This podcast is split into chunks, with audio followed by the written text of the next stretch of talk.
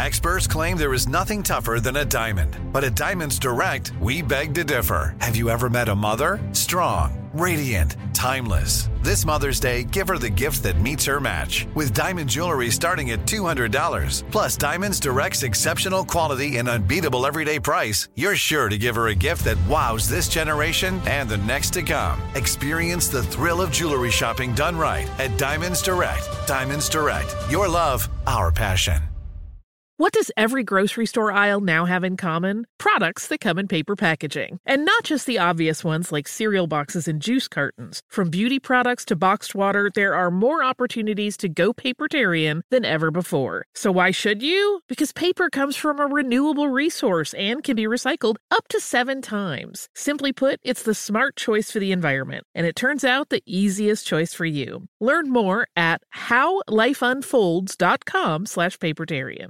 I'm Tracy from Stuff You Missed in History Class. Are you a small business owner or even someone who dreams of entrepreneurship? Then check out Season 2 of Mind the Business, small business success stories from iHeart Podcasts and Intuit QuickBooks. Join hosts Austin Hankwitz and Janice Torres as they interview entrepreneurs, sharing insights around starting and nurturing a small business. You won't want to miss these inspiring stories of entrepreneurship and discovering ways to business differently so you can too. The Kakadu plum is an Australian native superfood containing 100 times more vitamin C than oranges. So why have you never heard of it?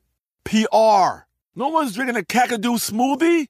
I'm JB Smoove, and that was a full episode of my new podcast, Straightforward, inspired by guaranteed straightforward pricing from AT&T Fiber. Get what you want without the complicated. AT&T Fiber, live like a gigillionaire. Available wherever you get your podcast. Limited availability in select areas. Visit AT&T.com/hypergig for details.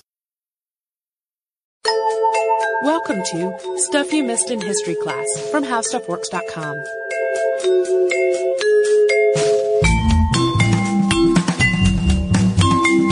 Hello and welcome to the podcast. I'm Tracy V. Wilson. And I'm Holly Fry.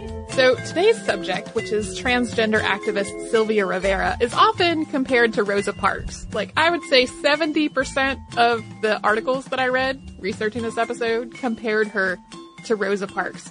Rosa Parks, as you probably know, became famous in part for refusing to give up her bus seat on a segregated bus. And Sylvia Rivera became famous in part for purportedly throwing the first bottle at a police officer during the Stonewall riots. But really, Rosa Parks and Sylvia Rivera almost could not be more different from each other. Rosa Parks's case was chosen specifically to try to overturn bus segregation in Montgomery, Alabama, precisely because she seemed really polite. She was married, she was soft-spoken, she went to church, and she had no criminal record. So basically there was nothing in her background that might turn white people off to the idea that she deserved the same basic civil rights that they did. Sylvia Rivera, on the other hand, has a lot more in common with Claudette Colvin, who was also arrested for refusing to give up a seat on a segregated bus in Montgomery. But Claudette Colvin did not become the household name that Rosa Parks did, because she was an unmarried, pregnant teenager who had a reputation for being a troublemaker. Civil rights leaders deliberately didn't pursue her case because they knew it would be a hard one to win. They held out for a more so-called respectable plaintiff instead. And that brings us to Sylvia Rivera. In the years immediately after the Stonewall riots, she campaigned bravely and stridently and vocally for the rights of gay and transgender people, although the term transgender, which is used to describe people whose gender identity doesn't match up with the sex that they were assigned when they were born, that word had not been coined yet. But Sylvia was also loud and aggressive and angry and poor, sometimes even homeless. She had a history of sex work and drug addictions. Her mannerisms were really flamboyant and in your face.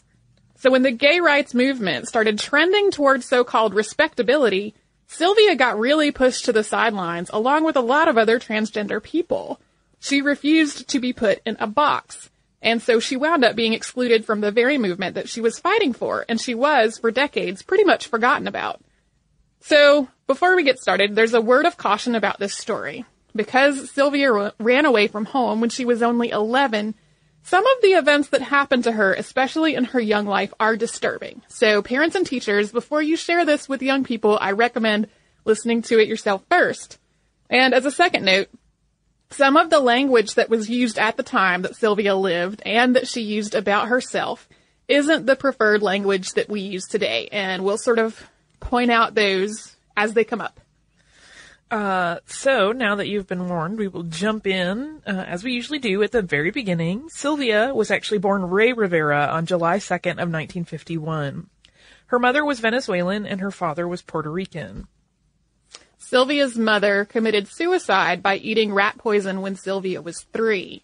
She also tried to kill Sylvia at that time, but Sylvia survived and went on to be raised by her grandmother, Viejita. Viejita raised both Sylvia and Sylvia's half-sister. Viejita was essentially functioning as a single parent. Her husband had abandoned her, and Sylvia's father, who had also abandoned the family, was not paying child support. Sylvia's grandmother was also very strict. Although she taught Sylvia to cook and to sew and to knit, she really did not like it when Sylvia started wearing girls' clothes. Viejita would punish Sylvia, sometimes physically, for wearing makeup and for dressing in girls' clothing.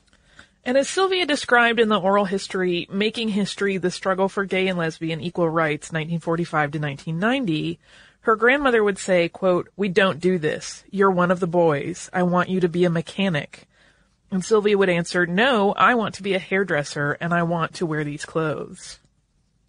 From Sylvia's point of view, her grandmother also didn't like her because her skin was too dark. She had heard her grandmother say that she wanted a white granddaughter instead. And the struggle between the two of them went on until, at the age of 10, Sylvia tried to commit suicide by taking her grandmother's pills. She wound up instead in the hospital for 2 months. Sylvia also faced bullying and harassment at school and in the neighborhood as well. The other children and their neighbors didn't like her wearing girls' clothing, and they didn't like her effeminate mannerisms. Feeling lonely, isolated, and desperately at odds with everyone around her, Sylvia left home at age 11. The straw that really broke the camel's back was seeing how others' treatment of her was affecting her grandmother. Even though their relationship was often contentious and strained and even violent, Sylvia did not like seeing her grandmother suffer over the way people talked about her. After she ran away, Sylvia went to 42nd Street in New York City, which was a haven for cross-dressers and streetwalkers. She had no other means to support herself, and so she turned to sex work. And I want to make it clear that there are people who choose to go into sex work, but at this time, Sylvia was 11, and she had no other options. The area's drag queens pretty much adopted her, and they're the ones who gave her the name Sylvia. Sylvia was arrested frequently, and her grandmother would come and bail her out. A few days shy of Sylvia's 18th birthday, she went to the Stonewall Inn for the first time, and this was June 28th of 1969. The Stonewall Inn was, like many of New York's bars that catered to the gay community at the time, owned by the mafia. Homosexuality was a crime, and so was cross-dressing, so pretty much the only people who were willing to operate businesses that catered to this demographic were also themselves criminals. Gay bars were raided on a regular basis. Standard operating procedure was that the police would come in, they would make arrests and confiscations, they would then collect a payoff, and then they would leave and padlock the door behind them. Not long after the police had gone, members of the mafia would come by, cut the padlock off, they would then restock the alcohol supply, and business would start right back up. So, for the people who didn't wind up getting arrested, it was more of a hassle and an interruption to their evening's revelry than anything else. For people who did get arrested, it could be way, way harder. Not just for the fact that they were taken to jail, but often in jail, they were then taunted and sometimes beaten and sometimes assaulted by other people who were in the jail. On June 28th, when the police came in, most of the patrons went to the park across the street to wait, and they were tired of being hassled. A lot of people say that this was because it was the same week that Judy Garland died, and that doesn't seem through the oral histories to actually add up necessarily, but yeah, it's more of a coincidence than a cause and effect situation. Right. At some point, somebody started throwing coins at the police officers, yelling things like, "Here's your payoff. Come get some more." And then things started to escalate. people started throwing bottles and Molotov cocktails. Sylvia is widely cited as the first to do this, but near the end of her life, she really worked to try to dispel this idea, saying that she was in fact the second to throw a bottle. Soon, the police were pinned down inside the bar with the protesters outside, and the riot went on until reinforcements arrived and dispersed the crowd. The Stonewall riot wasn't remotely the first event in the modern gay rights movement. It wasn't even the first riot in an establishment that was frequented by LGBT people. An earlier example was a riot at Cooper's Donuts in Los Angeles in 1965. And in that event, drag queens and gay men, many of them black or Latino, fought back against police first by throwing donuts, which sounds sort of funny, and then with hand-to-hand fighting, much less funny. In San Francisco, a picket protest among LGBT protesters turned into a riot at Compton's cafeteria in 1966. But Stonewall really did act as a sort of tipping point and a rallying cry. It's definitely the most famous today. For sure. So there are several things about the riots and Sylvia's presence there that are cause for debate today. One is just how much of the Stonewall Inn's clientele was made up of cross-dressers and transgender people. Now, as we mentioned before, the term transgender had not really been coined at this point in history. But when it was coined about 10 years later, a lot of the people who had identified as cross-dressers or as transvestites at the time then went on to identify as transgender. So we're going to keep talking about both cross-dressers and transgender people, both, for the rest of the episode, because they are two different things. Cross-dressing is about the clothes you have on, and transgender is about your gender expression. So your expression of the gender that you are inwardly versus the clothes that you have on your body.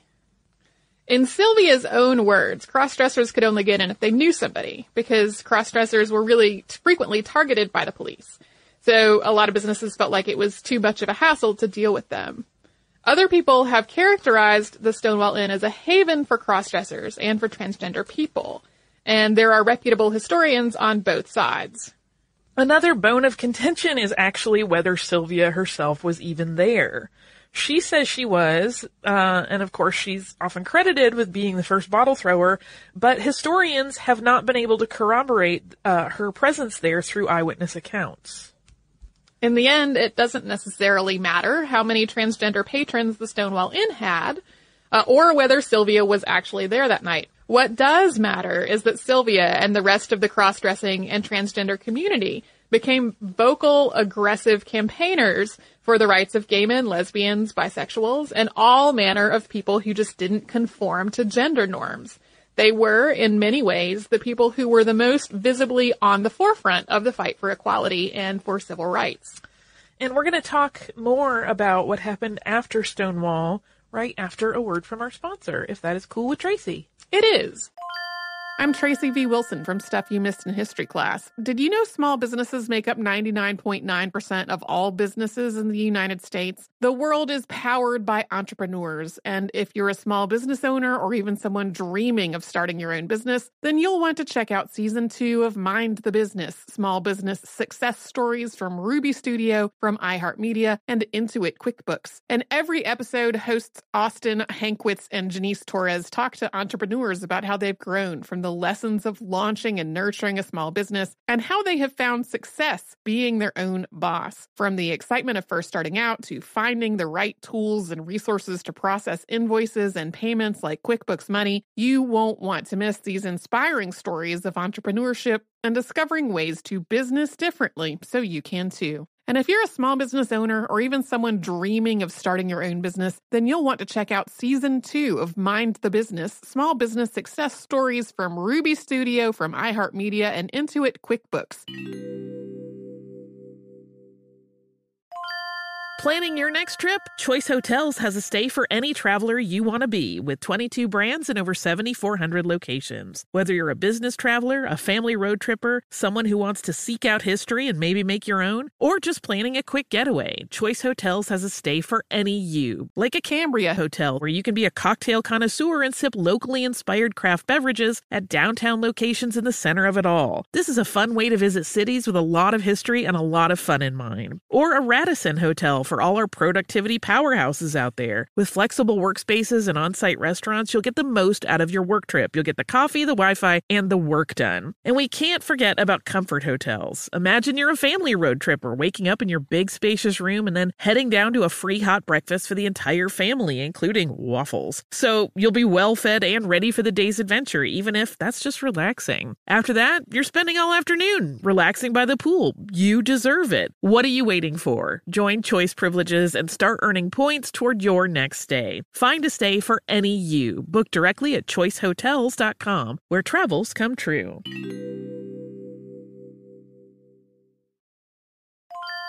When you think about the future, what kind of technology do you envision? Whatever the future holds, artificial intelligence will undoubtedly be at the heart of it all. Join Graham Class as he hosts Season 2 of Technically Speaking, an Intel podcast from Ruby Studio in partnership with Intel. Explore the future of technology that's rapidly evolving our world today with the help of AI. There is still so much work and research needed to fully understand the power and potential of AI, and Intel is at the forefront of implementing AI in revolutionary technology that's changing the world we live in for the better. In each episode, Graham interviews the minds transforming medicine and healthcare, retail, entertainment, personal computing, and more, while pioneering new uses for AI in these spaces. Tune in every other Tuesday and explore the latest technology that's changing our world today and creating a more accessible tomorrow. Listen to Technically Speaking, an Intel podcast on the iHeartRadio app, Apple Podcasts, or wherever you get your podcasts.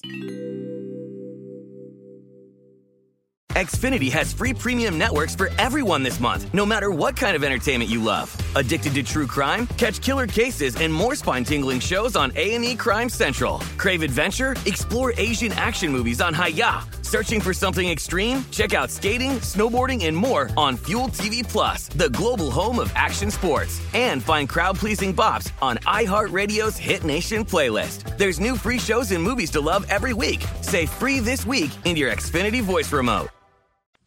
Sylvia Rivera had already been active in racial equality and anti-war causes before the Stonewall riot.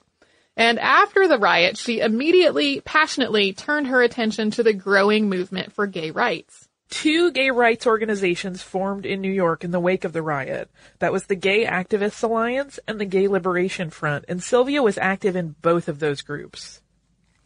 As part of the Gay Activists Alliance, Sylvia petitioned the city of New York for an anti-discrimination bill, and she was arrested while trying to get signatures. When she appeared before the judge, he immediately let her go. He recognized that with all of the social turmoil that was going on in the United States at that point, it would be a really unwise PR move for him to jail someone who was getting signatures for a petition. Sylvia also testified before the city council to try to get the bill passed. However, as the bill was being negotiated, others in the gay community agreed to drop protections for cross-dressers from the bill in the hope that it would be more likely to pass. Sylvia and many of the other cross-dressing and transgender citizens of New York felt really deeply betrayed by this. They had been working, campaigning, and getting arrested, and sometimes facing abuse and violence and sexual assault in jail once they had been arrested fighting for these causes.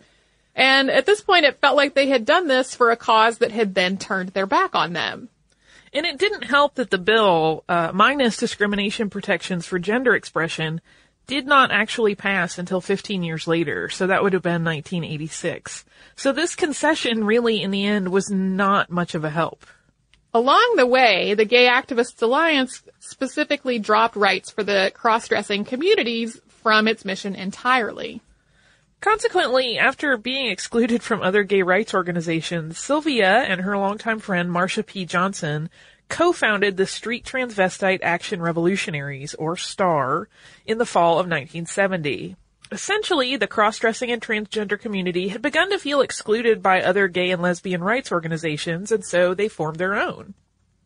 As a side note, to a lot of people today, the word transvestite has connotations that are offensive, so a lot of people prefer the word cross-dresser, but at the time it was a word that they were using to talk about themselves frequently. Yeah. Or you also hear drag, which is in there, and they all kind of get a little fuzzy, and there's still ongoing debate over, terminology and who should use what to some degree. That's still being worked out. Yes. So we're not at all using those terms to be disrespectful, but because that's Those are the words that Sylvia and Marsha were using to describe themselves. So Sylvia and Marsha's next step was to start what was known as Star House, and this was an outreach effort for the so-called street queens. These were young, homeless gay youth, many of whom later went on to identify as transgender, and many of whom were also people of color. And they originally operated Star House out of the back of a truck. And then they started renting a building at 213 East 2nd Street, and they fixed that up.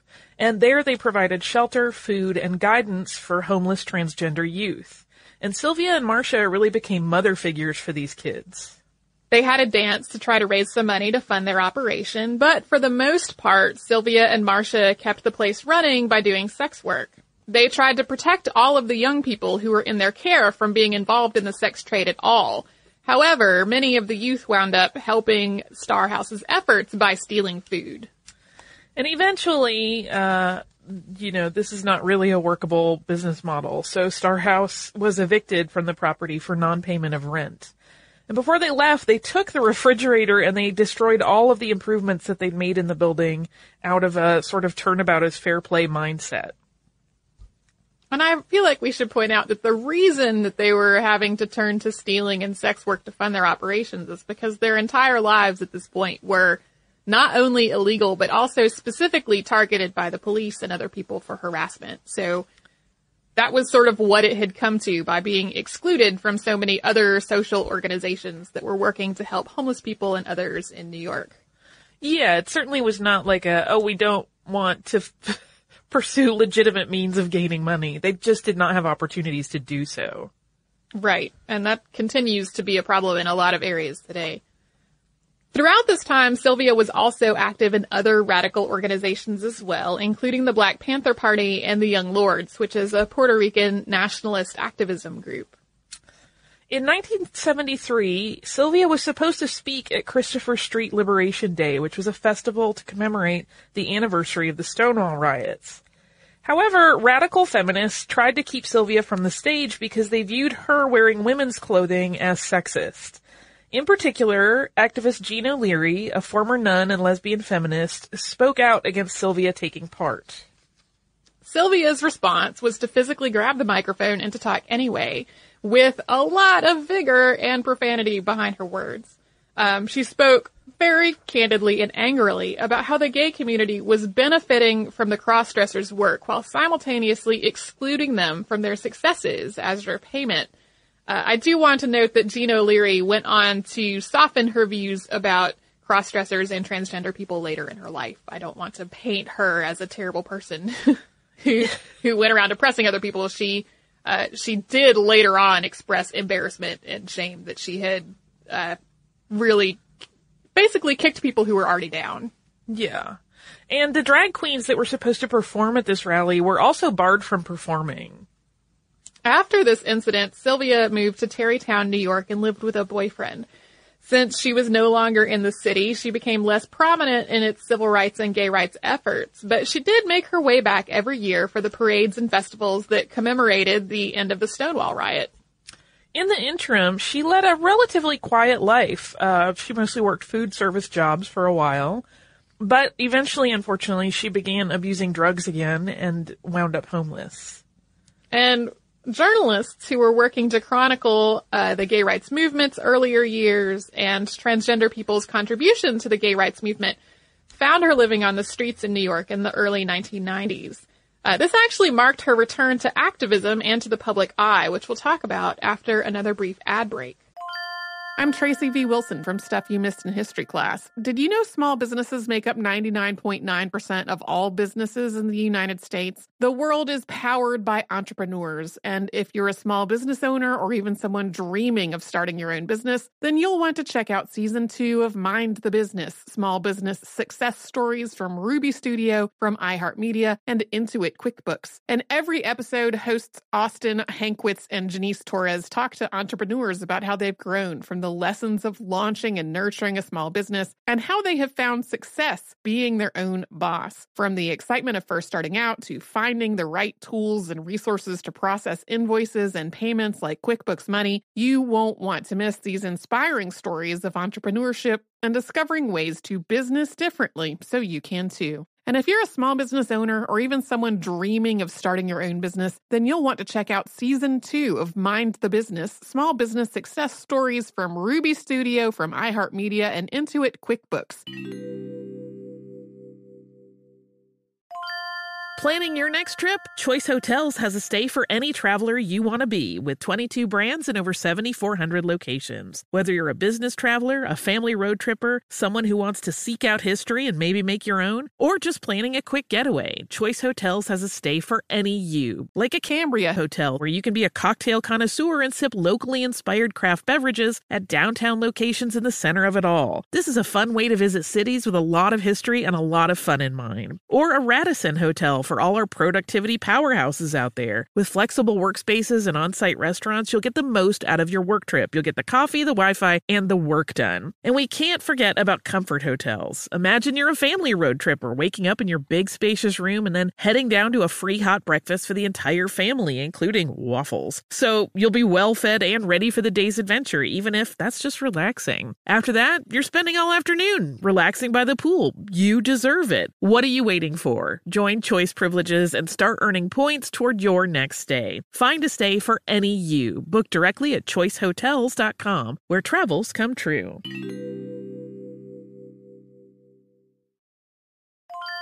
When you think about the future, what kind of technology do you envision? Whatever the future holds, artificial intelligence will undoubtedly be at the heart of it all. Join Graham Class as he hosts Season 2 of Technically Speaking, an Intel podcast from Ruby Studio in partnership with Intel. Explore the future of technology that's rapidly evolving our world today with the help of AI. There is still so much work and research needed to fully understand the power and potential of AI, and Intel is at the forefront of implementing AI in revolutionary technology that's changing the world we live in for the better. In each episode, Graham interviews the minds transforming medicine and healthcare, retail, entertainment, personal computing, and more, while pioneering new uses for AI in these spaces. Tune in every other Tuesday and explore the latest technology that's changing our world today and creating a more accessible tomorrow. Listen to Technically Speaking, an Intel podcast on the iHeartRadio app, Apple Podcasts, or wherever you get your podcasts. Xfinity has free premium networks for everyone this month, no matter what kind of entertainment you love. Addicted to true crime? Catch killer cases and more spine-tingling shows on A&E Crime Central. Crave adventure? Explore Asian action movies on Hayah. Searching for something extreme? Check out skating, snowboarding, and more on Fuel TV Plus, the global home of action sports. And find crowd-pleasing bops on iHeartRadio's Hit Nation playlist. There's new free shows and movies to love every week. Say free this week in your Xfinity voice remote. It's tricky to talk about some of the issues that are in today's episode because the terminology that we used to talk about it today, some of it was coined basically halfway through Sylvia Rivera's life. It's also tricky to talk about Sylvia Rivera's identity specifically because she really, really resisted the idea of labels. For a lot of her life, she referred to herself as a transvestite. And as we said earlier, that's a word that a lot of people don't prefer to be used anymore. The term transgender came around about halfway through her life, but she wasn't totally comfortable calling herself that. Toward the end of her life, she said, quote, "I'm tired of being labeled. I don't even like the label transgender. I just want to be who I am. I'm living the way Sylvia wants to live." But despite her lack of affinity for labels, Sylvia was undoubtedly an advocate for rights and protections for transgender people throughout the last 10 years or so of her life. We talked earlier about Sylvia founding the organization STAR with Marsha P. Johnson. Marsha's body was actually found in the Hudson River in 1992. Police originally said that it was a suicide, but they eventually opened a homicide investigation. And when I say eventually, I mean 2 decades later. At the time of her death, Sylvia and other friends of Marsha's had said that she was not suicidal, and that they had witnessed her being harassed by someone near where her body was found shortly before her death. In 1994, Sylvia was asked to lead the 25th anniversary Stonewall March. That same year, she advocated for Martin Duberman's publishers to translate his LGBT history book, Stonewall, into Spanish. But according to her, she was told it would not sell well in, quote, third world countries, in Latin countries. In her last years, she and her partner, Julia Murray, lived and worked at a place called Transy House. This is a collective and shelter for transgender youth, and they joined this collective in 1997. In 1998, Sylvia was arrested during a memorial for Matthew Shepard in New York. So if you are not familiar with his story, Matthew Shepard was a student at the University of Wyoming at Laramie who was tortured, tied to a fence post, and left to die as part of an anti-gay hate crime. He wound up dying of his injuries a few days after he was found tied to the fence post. According to Sylvia's own account, a police officer basically spread the word to arrest her first because she was known for being very vocal at these kinds of demonstrations. In 1999, Sylvia spoke at the World Pride Rally in Rome. In 2000, another trans woman named Amanda Milan was stabbed in the neck and killed on 42nd Street. Sylvia organized a series of rallies and protests surrounding her death and the trial of her killers. Sylvia continued to be really vocal about the schism between the gay community and the trans community in the years before her death. And about a year before she died, at a talk given before the Latino Gay Men of New York, she said, "Yes, we can adopt children. All well and good. That's fine. I would love to have children. I would love to marry my lover over there." She pointed to Julia Murray. But for political reasons, I will not do it because I don't feel that I have to fit in that closet of normal straight society, which the gay mainstream is going towards. In the same speech, she described the trans community's participation in the gay rights movement this way. Quote, "We were determined that evening being the night of the Stonewall riots, that we were going to be a liberated, free community, which we did acquire that. Actually, I'll change the we. You have acquired your liberation, your freedom from that night. Myself, I've got expletive deleted, just like I had back then. But I still struggle, and I still continue the struggle. I will struggle till the day I die, and my main struggle right now is that my community will seek the rights that are justly ours." In the last year of her life, Sylvia campaigned for New York's Sexual Orientation Non-Discrimination Act, which is also referred to as SONDA, and that act prohibits discrimination on the basis of actual or perceived sexual orientation in employment, housing, public accommodations, education, credit, and the exercise of civil rights. It includes protections for transgender people. Sylvia was not exaggerating when she said that she was going to work until she died for this. Her last meeting about SONDA, when she met with city officials for the last time, took place in a hospital bed when she was in end-stage liver disease and in great pain. She died on February 19th, 2002, of liver disease at the age of 51. SONDA was signed into law on December 17th of that same year.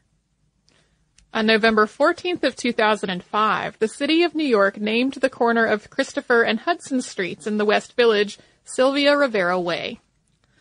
Today, the Sylvia Rivera Food Pantry, which is under the auspices of the Metropolitan Community Church of New York, which serves the working poor as well as people with HIV through a specialized pantry program that's designed for people on antiretroviral therapies. These are higher in protein and easy to prepare. It also provides nutritional information and kind of meal guidance for all of the populations that it serves. Sylvia's Place is a Metropolitan Community Church of New York services organization for homeless youth. Sylvia Rivera Law Project's work focuses on transgender, intersex, and gender nonconforming people, particularly those who are low-income people and people of color. They provide legal services, public education, and advocacy for public policy reform. She had a big legacy. She did have a big legacy. She had a big legacy that I think her name is not necessarily well known in the context of the gay rights movement, unless you are pretty familiar with it. The oral history that we referenced, Making History, she is actually the only transgender person who's included, and she's referred to with male pronouns the whole time and is classified as a drag queen, which is, she did call herself a drag queen, but that's kind of limiting in how she actually viewed herself. Well, and I mean, since she was not a fan of the labels and she identified in her life as Sylvia, unlike a lot of drag performers will still maintain their, in many cases, the old school drag performers that were mostly men and then presented as female for performance, they still maintained that male persona, whereas she did not at all. Totally. One of the reasons that I wanted, there were a couple reasons that I wanted to do this episode. And one is that I think the campaign for transgender rights has been increasingly present in the news over the last year or so in terms of mainstream news coverage. It's definitely not something that has been unknown, but when it comes to like the really mainstream news outlets, and the other is a lot of the things that Sylvia and the young people that she and Marsha were looking after, 20 years ago, a lot of those issues still really exist today. Like there are still a lot of homeless transgender youth who've basically been thrown out of their homes by their parents and don't really have anywhere else to turn. So I think her legacy is extremely important, not just for having been part of the gay rights movement, but for specifically when it comes to working with homeless young people who don't really have anywhere else to go. Yeah, it's an extremely high-risk community in terms of violence, falling into sex work, just really being in at-risk situations. Yeah, well, and Sylvia specifically, in addition to being originally identifying as a transvestite and then later kind of identifying as transgender maybe, in addition to that, she was Latina and she was very poor. She was not particularly educated. She was in a whole lot of at-risk groups all at the same time. And she said in a speech right before her death, not right before, about a year before, that she wanted to live to be 100.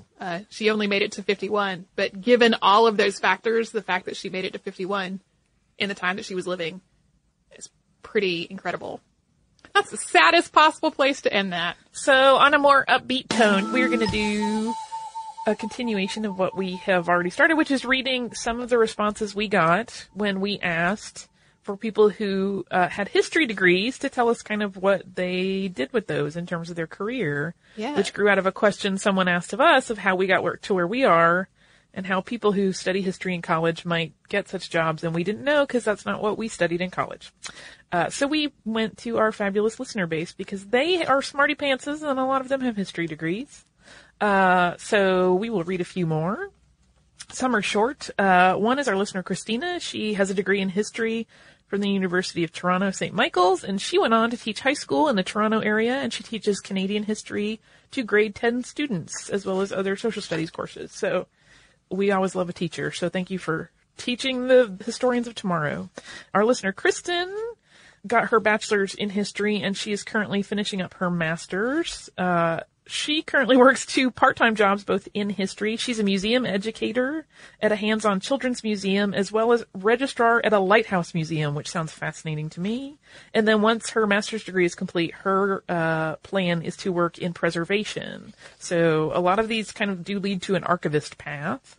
Our listener, Megan, is a curator, and she says, my recommendation is to find out what your interests are, teaching, research, museum studies, politics, etc., and go from there. If working in a museum is your career goal, I'd recommend taking any internships that may be offered and volunteer as much as possible.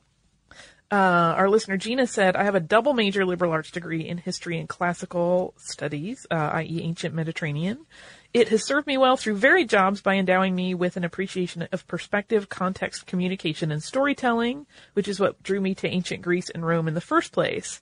And I believe that understanding the roles played by perspective and context in historical storytelling gives us a foundation for humanistic empathy that can impact how we read and interpret news stories today. Could not agree more. These days, I am celebrating almost a decade in sales and customer service and expanding my communication skills into the animal world with dog care and training. She makes such a great point, I think, about kind of the historical perspective giving you a better lens through which to view the world around us today. Definitely. That's a motivating factor in my episode selection sometimes. Yeah. And then the last one I will read is from Colleen. And Colleen says, I bartend, and my degree gives me lovely conversation fodder. Often I'll reference your podcast, then discuss something I studied that vaguely relates. I've worked with several other folks with degrees in equally exciting fields, creative writing, graphic design, etc. I genuinely love my job, but as one of many folks who graduated just as the, quote, Great Recession began, the actual history-related career opportunities for history degrees were not as plentiful as one might hope. That happens a lot to liberal arts degree holders in general, and especially in the last 5 to 7 years. It's been a long time since we've had like a big staff expansion at HowStuffWorks, but we did several years ago. And one of the best things about that was, number one, I was always like, I want to find people. You don't have to have a journalism degree. You don't have to have an English degree. But a liberal arts degree is preferred because there's so much research and writing involved in basically every liberal arts degree. And then number two was getting to basically offer people jobs. Yeah, it's a good feeling. It's a really good feeling to make that phone call. Yeah, doing the things that the career center at college was always telling me, like, people love liberal arts degrees because of all these reasons that these history majors have just been pointing out. But then when I got into the world of actually trying to find the job, I was like, you guys, was that true? Fibs were told. Yeah. So I got to make that true for some people on a limited scale. Yeah, which is awesome. Anybody who gets a chance to work for Tracy, I highly recommend it. Oh, thank you. If you would like, I really genuinely do. That is not me being nice because she's here. She's my favorite boss, I think, of all time. Oh, wow. I'm a cry. And that's, you have some stiff competition. There's a very close second. So if you do something wrong, you're going to fall to number two. But right now, I'll try not to do that. You won't. If you would like to write to us, we are at historypodcast@howstuffworks.com. Our Facebook is facebook.com/missedinhistory, and our Twitter is missedinhistory. Our Tumblr is missedinhistory.tumblr.com, and we are also on Pinterest at pinterest.com/missedinhistory. We have a Spreadshirt store where you can buy all kinds of cool Stuff You Missed in History Class swag. That is at missedinhistory.spreadshirt.com. If you would like to learn a little bit more about something that we've talked about today, you can come to our website, and you can put the word transgender into the search bar. And one of the things that you will find is an article called 10 Things Doctors Have Changed Their Minds About This Century, which talks about the changes in the ways that the medical community have viewed transgender people and gender expression.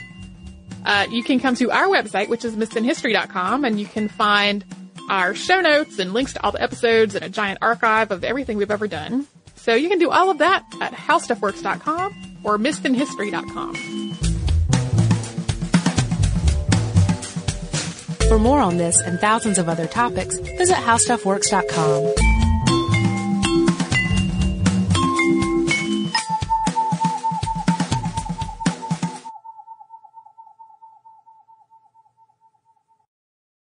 Xfinity has free premium networks for everyone this month, no matter what kind of entertainment you love. Addicted to true crime? Catch killer cases and more spine-tingling shows on A&E Crime Central. Crave adventure? Explore Asian action movies on Hayah. Searching for something extreme? Check out skating, snowboarding, and more on Fuel TV Plus, the global home of action sports. And find crowd-pleasing bops on iHeartRadio's Hit Nation playlist. There's new free shows and movies to love every week. Say free this week in your Xfinity voice remote.